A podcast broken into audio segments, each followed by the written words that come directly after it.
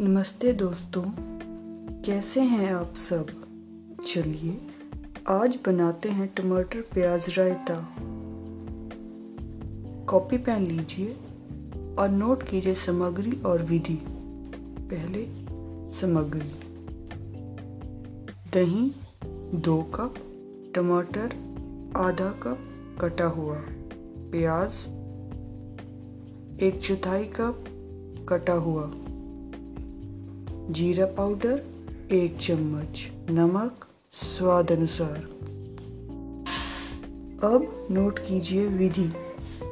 एक बाउल में दही लेकर उसे अच्छे से फेंट लें। बारीक कटा हुआ टमाटर और प्याज डालें और मिला लें। अब जीरा पाउडर और नमक डालें और फेंट लें।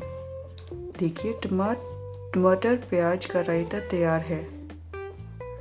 दही रायता चावल के व्यंजन जैसे पुलाव बिरयानी वगैरह के साथ परोस सकते हैं। नमस्कार।